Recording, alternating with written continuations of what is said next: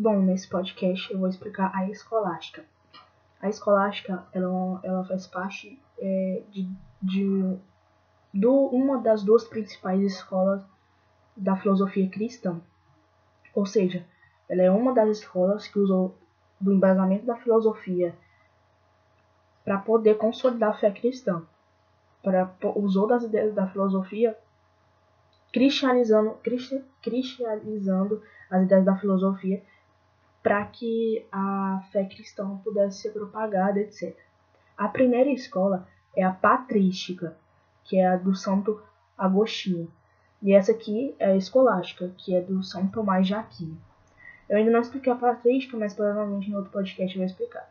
Mas enfim, indo direto ao ponto, só realmente pontuando as principais coisas para que quando eu escuto esse podcast eu possa retomar minha memória aquilo que é escolástica. Primeiramente, a escolástica é uma filosofia cristã que foi desenvolvida por, por vários filósofos, se eu não me engano, mas o principal foi São Tomás de Aquino. Lá na patrística, é, Santo Agostinho ele pega as ideias de Platão e cristiani, cristianiza, acho que é isso, cristianiza as ideias de Platão para explicar é, algumas dúvidas que existiam na época, por que, que existia maldade, todas essas coisas assim. Aqui na escolástica, São Tomás de Aquino ele vai usar das ideias de Aristóteles ele vai, ele vai usar da racionalidade de Aristóteles para poder provar a existência de Deus. Então é importante que eu estabeleça essa diferença entre as duas escolas. Porque na patrística, lá ele usava as ideias de Platão e era para responder alguns questionamentos da época a respeito da fé, a respeito de quem Deus era, porque existia maldade, todas essas coisas assim. Aqui já é um pouco diferente. Além dele usar o São Tomás de Aquino as ideias de Aristóteles, ele quer, ele quer dessa forma, provar a existência de Deus, entendeu? Ele não quer mais justificar certas coisas, o porquê disso ou o porquê daquilo, mas justificar a existência de Deus. Bom, indo é, direto ao ponto, é, e só fazendo um paralelo, aqui na escolástica, a fé e a razão têm o mesmo nível, estão no mesmo nível. Então, nem a fé é melhor que a razão, nem a razão é melhor que a fé. Só que na patrística era diferente. Na patrística, a, a razão estava submetida à fé, ou seja, a fé estava acima da razão. A razão era apenas um embasamento para se chegar à fé, mas não era mais importante ou estava ao mesmo nível que a fé. Aqui não. Aqui a fé e a razão estão no mesmo nível, e isso é muito importante. Só uma explicação, isso se dá por conta do momento histórico, porque naquela época eles queriam ganhar e queria que a fé cristã se espalhasse pelo mundo, entendeu? Eles, eles queriam ganhar, evangelizar as pessoas. E foi o que eles conseguiram, porque já na escolástica, a fé já estava bem consolidada, a fé cristã já estava bem consolidada na Europa. Então não era necessário ganhar tantos adeptos. Não que o evangelho não fosse pregado, mas hum, é, né, na patrística a necessidade, era maior.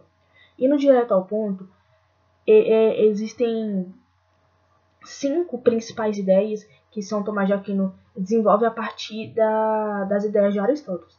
Como a própria professora falou, é realmente Ctrl-C, Ctrl-V. Então essa aula já é boa para me revisar alguns conceitos de Aristóteles. Mas eu vou só pontuar e realmente dar só uma explicadinha rapidão. É, ele pega as ideias de motor imóvel, causa prim primeira, necessidade e contingência, grau de, grau de perfeição e finalidade. Todas essas ideias são ideias de Platão que ele cristianizou.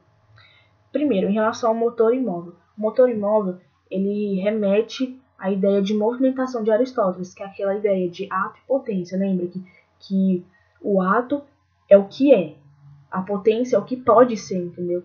Então, esse ato e potência geram o movimento para Aristóteles. E o que São Tomás de Aquino pega e fala? Fala que, ah, velho, se existe esse movimento, se existe esse movimento, quem foi o gerador desse movimento? Tem que ter existido algo para ter começado esse movimento. E, e ele diz que esse movimento era gerado pelo próprio Deus, que esse movimento era gerado por Deus. Causa primeira. É, para, para Aristóteles, tipo, toda, é, que existia precisava ser criado. Só que para Aristóteles é tipo assim, a ciência que ia criar. Agora, para São Tomás de Aquino, a causa primeira era Deus, entendeu? Porque se cada coisa é criada, tem que ter existido uma coisa antes de tudo que não foi criada por ninguém para criar esse algo. E esse algo é Deus. Necessidade e contingência. Necessidade e contingência é a necessidade é algo de, é, é, envolvido com a permanência, né, de acordo com Aristóteles, e a contingência é algo que é mais mutável.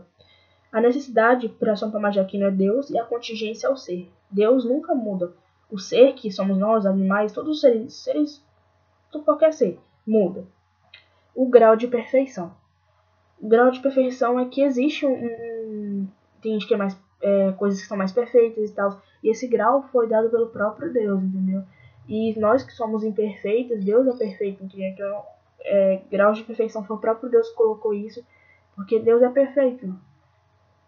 E a finalidade.